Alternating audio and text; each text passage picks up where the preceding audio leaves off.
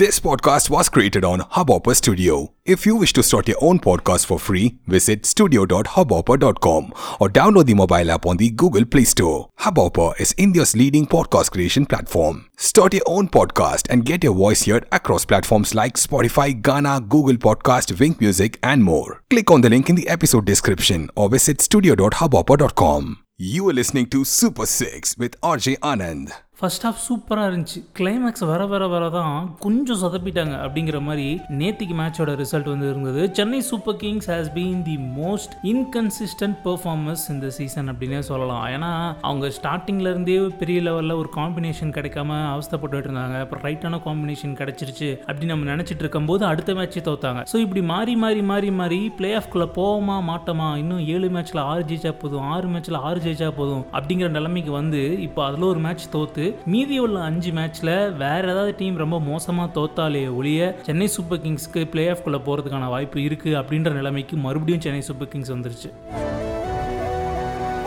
Chennai super Kings அணிக்கு என்னதான் ஆச்சு அப்படிங்கிற மாதிரியே தான் ஒரு வருத்தத்தோட டீம் விளையாடிக்கிட்டு இருக்காங்க. நேத்திக்கு பொறுத்த வரைக்கும் மேட்ச்சில் வந்து நல்லாவே பெர்ஃபார்ம் பண்ணாங்க. பவுலர்ஸ்லாம் வந்து ரொம்ப நல்லாவே விக்கெட்ஸ் எடுத்தாங்க. அந்த மோயின் அலி விராட் கோலி எடுத்த விதம்லாம் வந்து பயங்கர கான்ஃபிடென்ட் அப்பீலிங்காக இருந்தது. முகேஷ் சௌத்ரி அஃப்கோர்ஸ் நேத்திக்கு வந்து பெரிய லெவலில் அவருடைய பெஸ்ட்டை கொடுக்கல பட் கேட்ச் எக்ஸ்ட்ராடினரியாக பிடிச்சாரு. அந்த ரன்னிங் கேட்ச்லாம் வந்து எடுப்பாருன்னு நினச்சி கூட பார்க்கவே இல்லை. இன்னொரு பக்கம் Ravindra Jadeja running catch almost carry பண்ணி ட்ராப் பண்ணி அதையும் விட்டுட்டாரு. பட் அந்த கேட்ச் ட்ராப் பெரிய லெவலில் மேட்ச் நமக்கு வந்து காஸ்ட் பண்ணல. ஆனால் கடைசி நேரத்தில் டிகே வந்து அடிச்சு கொடுத்த ஒரு முப்பதுலேருந்து முப்பத்தஞ்சு ரன்கள் வந்து பயங்கர எஃபெக்டிவாக வந்து சென்னை சூப்பர் கிங்ஸ் அகேன்ஸ்டாக அது திரும்பிடுச்சுன்னே சொல்லலாம். Even then one seventy three one seventy ஃபோருங்கிறது வந்து சென்னை சூப்பர் கிங்ஸை பொறுத்த வரைக்கும் பெரிய லெவலில் டஃப் டார்கெட்டே கிடையாது. ஏன்னா ஸ்டார்ட்டை பொறுத்த வரைக்கும் சென்னை சூப்பர் கிங்ஸ் நேற்றுக்கு ரொம்ப சென்சிபிளாக விளாண்டாங்க பவர் பிளே முடிகிற வரைக்கும் ரொம்ப நல்ல ஒரு ஃபினிஷ் இருந்தது. லாஸ்ட் பால் பவர் பிளேயில் சிக்ஸ் அடித்து ஐம்பத்தி ஒரு ரன்கள் வித்தவுட் லாஸ் ஆஃப் எனி விக்கெட்னு முடிக்கும் போது கூட நல்லா தான் இருந்தது. ஆஃப்டர் தட் ருத்ராஜ் கைக்வாடோட ஒரு புவர் ஷாட் ராபின் உத்தப்பாவோட ஒரு புவர் ஷாட்டில் வந்து பார்த்தீங்கன்னா விக்கெட்ஸ் விழுந்தது. அண்ட் தென் அம்பட்டி ராய்டு வந்தோடனே சிக்ஸ் அடித்தார் நல்ல கான்ஃபிடென்ட்டாக இருந்தது. அண்ட் மேக்ஸ்வெலோடைய பாலில் அவரும் லேட் கட் ஆட ட்ரை பண்ணி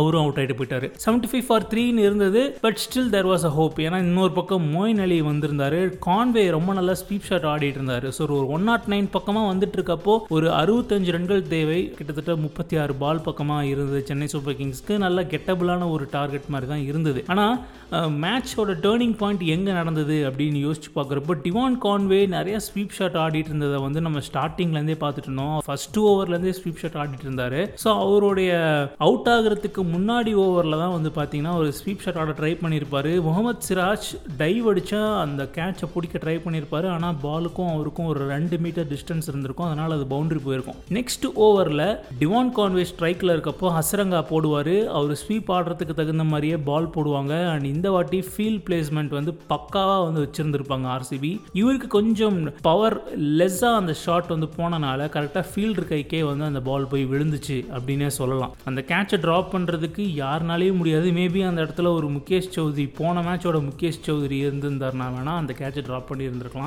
ஆனால் ஆர்சிபி பொறுத்த வரைக்கும் அவங்க எப்பயுமே கேட்ச் ட்ராப் பண்ணுற டீமு நேத்திக்கு வந்து கேட்சை பக்காவாக பிடிச்சிட்டாங்க. அந்த ஒரு விக்கெட் தான் என்னை பொறுத்த வரைக்கும் turning point of the match அப்படின்னே சொல்லுவேன் நான். ஏன்னா அவர் வந்து அந்த ஸ்வீப் ஷாட் ஆடாமல் இருந்திருந்தாருன்னா கொஞ்சம் நல்லா பெட்டராக வந்து அவர் கேமை கொண்டு போய் இருந்திருந்தாருன்னா டெஃபினட்டாக நம்ம வின் பண்ணியிருந்திருக்கலாம். இதை தான் போஸ்ட் மேட்ச் ப்ரெசன்டேஷன்லையும் எம்எஸ் தோனி வந்து சொல்லியிருப்பாரு. பேட்ஸ்மேன் வந்து அவங்களுக்கு கம்ஃபர்டபுளாக இருக்கிற ஷாட்டை வந்து ப்ளே பண்ணுறது கொஞ்சம் அவாய்ட் பண்ணியிருக்கலாம். ஏன்னா மேட்சோடைய சுச்சுவேஷனுக்கு தகுந்த மாதிரியான ஷாட்ஸை விளையாடி இருந்தாலே ஜெயிச்சிருக்கலாம். பேட்ஸ்மேன்ஷிப் தான் வந்து நேற்று கம்மியாக இருந்தது அப்படின்னு சொல்லி நேற்று எம்எஸ் தோனி சொல்லியிருந்தாரு. நான் ஹண்ட்ரட் பர்சன்ட் அதை நான் வந்து அக்ரி பண்ணுறேன் அடுத்து வந்து ரவீந்திர ஜடேஜாவும் வந்து பார்த்தீங்கன்னா பெரிய லெவலில் இன்டென்ட் காட்டவே இல்லை. ஒரு நாலஞ்சு பால் நான் சிங்கிள் தட்டியே தான் ஆவேன். அதுக்கப்புறம் தான் நான் அடிப்பேன் அப்படின்னா டி டுவெண்ட்டி கிரிக்கெட்டில் நீங்கள் மேட்ச் ஜெயிக்கவே முடியாது. ஏன்னா அஞ்சு ஓவருக்கு ஐம்பத்தி ஆறு ரன்கள் தேவை. ஒன் பிக் ஓவர் தேவை. நமக்கு வந்து மேட்ச்சு நம்ம கைக்கு கொண்டு வரதுக்கு ஒரு பதினெட்டு ரன்களுக்கு மேலே ரன் அடிக்கக்கூடிய ஓவர் நேற்றுக்கு Chennai Super Kings last five ஓவரில் அட்டம் பண்ணுறதுக்கான முயற்சியில் கூட இறங்கல. ஒரு மோயின் அலி ஒரு சிக்ஸ் அடிச்சு துவங்கினாரு. ஆனால் அவரும் வந்து பார்த்தீங்கன்னாக்கா ஒரு ஹாஃப் தாட் ஷாட் வந்து ஆடிட்டாரு. அடிக்கலாமா வேணாமான்ற ஒரு ஆசிலேஷனில் இதெல்லாம் இந்த தாட்டே வரக்கூடாது. நீங்கள் அடிக்கணும்னு ஓங்கிட்டீங்கன்னா நீங்கள் அடிச்சிடணும். அந்த இடத்துல லாங் ஆஃப்ல எல்லாம் வந்து பார்த்தீங்கன்னா பிளேயரே இல்லை. எல்லாமே சர்க்கிள்குள்ளே தான் இருந்தாங்க. அந்த இடத்துல எதுக்கு உங்களுக்கு சிந்தனைனே தெரியல. ஒரு ஷாட் நல்லா வந்தது ஸ்லோ பால்னாலும் பரவாயில்ல.